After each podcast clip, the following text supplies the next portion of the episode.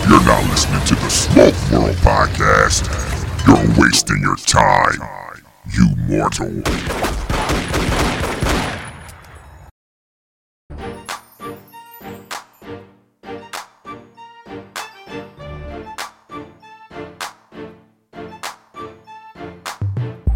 What's up, folks? Welcome to another episode of Smoke World. I'm your host, Stone. So go grab that stick, go grab a glass or whatever you drink, and let's sit back and have that conversation. What's up, my people? Everybody all right? Maybe not? You don't know? Okay, no problem. Anyway, anyway, it's always a pleasure to get back on this mic. I've been getting emails, phone calls. Stone, what's up with the podcast, man? Where you at? You dropping off. We don't see it. It's not consistent. Well, there's a reason for that, folks. As I've told you in the past, chasing people down in 2023, I'm not doing that. So, and guess what? I've been in search of a guest co host. That's right. Folks will be joining me. We will be having a conversation. Me and the guest co host. There may be a guest with the guest co host, and maybe not. But anyway, that's to come. So, this episode, I'm at the lounge. To be more specific, cigar sessions. Guess who's there? The brother himself, Will Herrera. That's right, the man himself a lot of times we're at these different events and we meet some of these folks who are in the cigar business. And some of them, let's just be real, folks, some of them are assholes. They're not sociable people.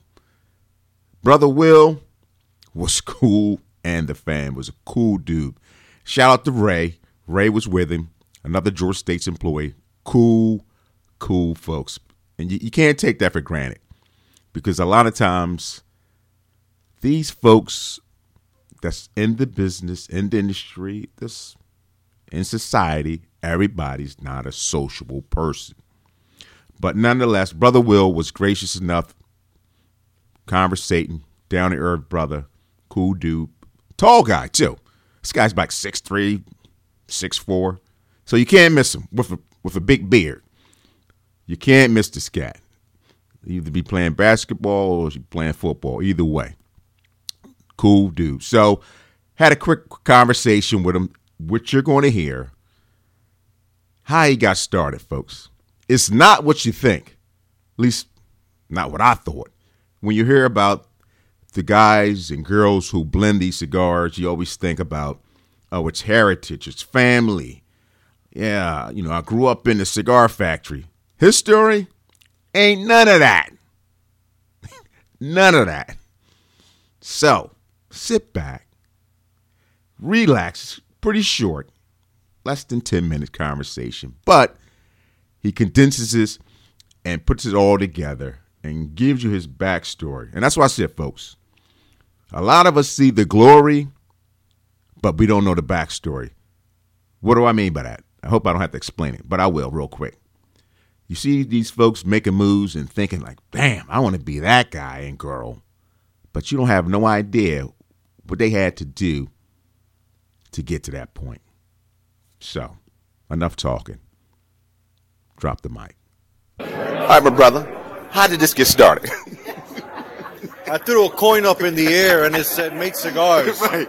So I said I'm going to learn how to make cigars. Was it heads or tails?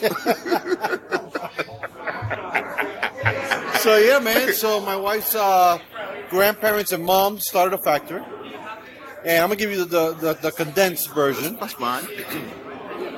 Little Havana back then wasn't the safest place. By three o'clock, people were putting the shutters up and getting out of town. So the grandfather was the only male figure. Uh, so he was sick. He got sick. So I took a week off of vacation from work and worked the whole week in the factory. And uh, after that week, I just fell in love with the industry itself. Up to that point, I was just a cigar smoker. I love cigars. nothing about rolling. Nothing, nothing, blending. nothing. No, I didn't know the difference between Dominican, Nicaraguan, Honduran, what a wrapper leaf looked like versus a filler leaf. I had no idea. But in that week, I started seeing all these different parts that go into making a cigar, and I just fell in love with it. Really? I quit the bank and started working in the factory. Does it pay the I- bills? Yeah, I mean, they paid me. You know, it wasn't it wasn't what the bank was paying. Okay. But you know, it was so. You know, in, in life, it's not about. It's not all about the money. Right.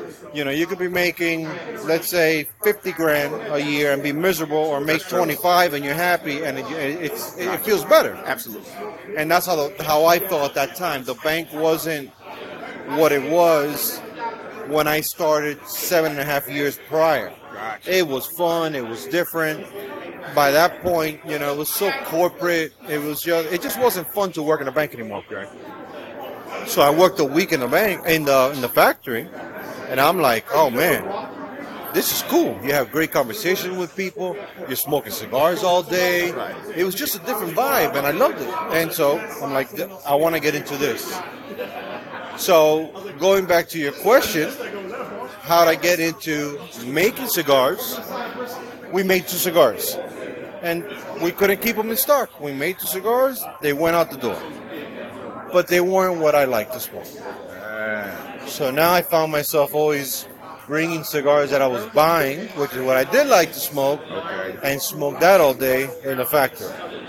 Now, can I ask what was that? Do you know what you? Oh man, it was all over. A lot of tatuajes. It was more the medium to fuller stuff. You know, a lot of tatuajes, uh, a lot of the Herrero Habano back then. It was just a lot of stuff back then that was just a lot fuller than what we were making in the factory. Okay. So that became an issue with the grandfather. Hey, you know, I see you, I see you smoking this, and I see you smoking that, but I don't see you smoking ours, right? And so I started off by having the rollers, hey, make me something like this. Make me something like this. Hey, you try about, you know, try with this wrapper. Whatever, whatever. Just off of smell. Because I didn't know the difference. Okay. And that went on for a little bit. But the rollers, and still today, they get paid by how many cigars they roll. So now you got me. Hey, make me 10. Hey, Yeah. make me 10 more. Hey, make me Flow, 20. So now they're having to stay later to finish their 100, 125 cigars, or come in early the next day to finish from the day before.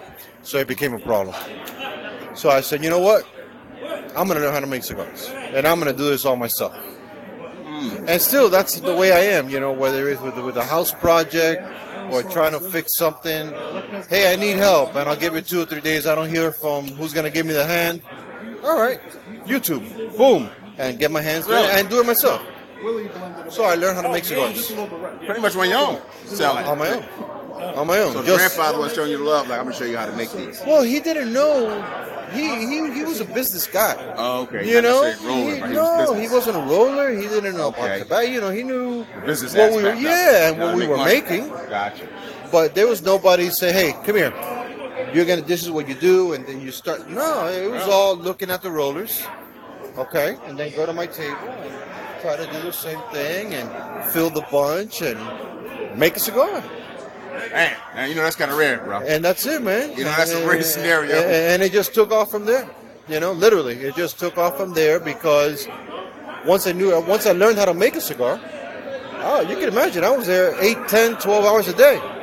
I'm going to town every single day blending stuff. Now, were you able to sell your own cigar, or you had to kind of still work through grandfather? No, no. So, what what I would do was when I would make these cigars, I would age them. I would smoke. Oh man, I like this. So I put them in a section in the humidor. And because we had so much traffic, because we're in Little Havana, Right. you had tourists coming in day in and day out. You had two types of customers. Hey, I'm looking for something for my dad, or I'm looking for something for my boss, or whoever. Okay. But then you had the customer, hey, I like something, I like Sumatra, or I like Habano. I'm like, that's a smoker. So I would sell him whatever we, you know, he wanted to buy. And then that guy, I would give him a cigar I had worked on. Here, take this. Let me know what you think. Okay. and then that's how I start. Okay, this stuff works. This stuff doesn't work. This tastes good. People like this. And that was it. And it took off like that. Then we started doing uh, private label stuff for other brands, other customers, uh, new customers that wanted to come out with their own cigars. Um, because during that time, there was that boom of what they call boutique cigars. Everybody wanted something made in Miami. Gotcha. The Padilla 8 and 11 had gotten top, I don't know, 1 in 25. The Tatuajes had gotten top something in the, in the top 25. So everybody wanted something made in Miami, boutique.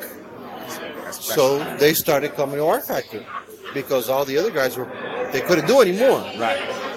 And so I started doing blends and stuff for all these other people that were coming to our factory that wanted a cigar made. And that's it. And then just So how'd you link up with your there. How did that happen?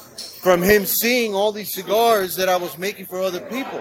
So you got on, you got put on the mat. I, I, I, was, I was in like Miami. in his radar because he's like, man, this guy's cigar is buzzing because it's coming out of you know El Titan, and who's this Willy guy? And this cigar is buzzing because of this Willy guy that made the cigar. And so I kind of came in his, uh, got into his radar from all this stuff that I was doing for other people out of the factory. Interesting. And then, you know, fast forward 13 years now, and uh, he said, "Hey, what do you think about doing what you're doing in Miami, but do it in at Drew Estate? You'll have your own team. You train them like your people in Miami. You're gonna have kind of that boutique type of brand, Right. uh, and you just do your thing." Okay. I'm down. Say no more. Yeah, and here we are. Wow. Okay. So tell folks what you make. What, what blends are your Oh blends? shit! So the easiest way to answer that is anything that has come out after Undercrown Shade, I blended for Drew Estate. Oh wow. Okay. There's, there's there's there's a lot of stuff. So you could Google Undercrown Shade. When did it come out? And then you look at anything else that came after that. There's stuff that I've blended for Drew Estate. It's- so it's a long skill list. set now because you cheat, you taught yourself. Now, this is my opinion, my opinion only, that most cigar smokers would like to try to roll a cigar. Yeah. You know, just to try. Like I said, you know, I mean, Right. you was a smoker, but it's like, yeah, I want to try this out. So, do you give any classes? Do you think you're going to pass your knowledge on to anybody else? No. You know, as master blenders, you know, guys, you know, stories. You know, so No. no, you gonna keep No. to yourself. Yeah, man. I mean, on, you know, stop it's, it's it's it's you know, I had to learn it to survive. I had to learn So it to eat. pass that knowledge on. No, Ah. they, they can learn. There's a lot of YouTube videos. I didn't have YouTube videos. So you're not gonna have an apprentice. no, Nah, no, no, no, no, no. Got a real serious face about that too. Like I'm keeping this, I'm riding this till wheels fall off. Yeah, man. You know, everybody has their own niche. You know, you got to figure out what that niche is. Okay, all right. You know, Now that's what I'm saying. Now you living on the road? Are you? Where you in Nicaragua? Where's, where's the factory at? factories in Nicaragua. I live in Miami. Okay, how often you got to be down there? Once a month, I go down there for a week. For a week. Yeah. So it ain't too bad. Yeah, it's, it's beautiful. I wish I could live down there, but you know, family is in Miami, so it is what it is. Once a week is good. That's all you need. That's all you need. But I'm a little upset that you're not gonna train nobody. well, look, bro, appreciate it. Thank you, brother. absolutely, man, absolutely. There you have it, folks. The man said he's not training nobody on shizit. He keeping it for himself. Thanks to my brother Will Herrera. Shout out to him and brother Ray from Drew Estates. But yeah, folks, that is not how I thought the story was going to go. Huh? You did? Well, that's you. Congratulations. But you never know, folks. Well, anyway, I'm not going to hold you. Stay tuned. Stay with me. I appreciate you. I do not take talking on this mic for granted. To have the opportunity to bring you Smoke World. Look, folks, you can follow me on Instagram, Smoke World Podcast. Email stone at smokeworldpodcast.com. Website smokeworldpodcast.com. I appreciate you supporting me. I truly do. Again, I don't take anything for granted, but we're still here. We're still here. So, look, tell a friend, cousin, uncle, you know how I tell you what to do. Not really. I still love y'all. I'm going to check y'all out on the other side, all right? Peace.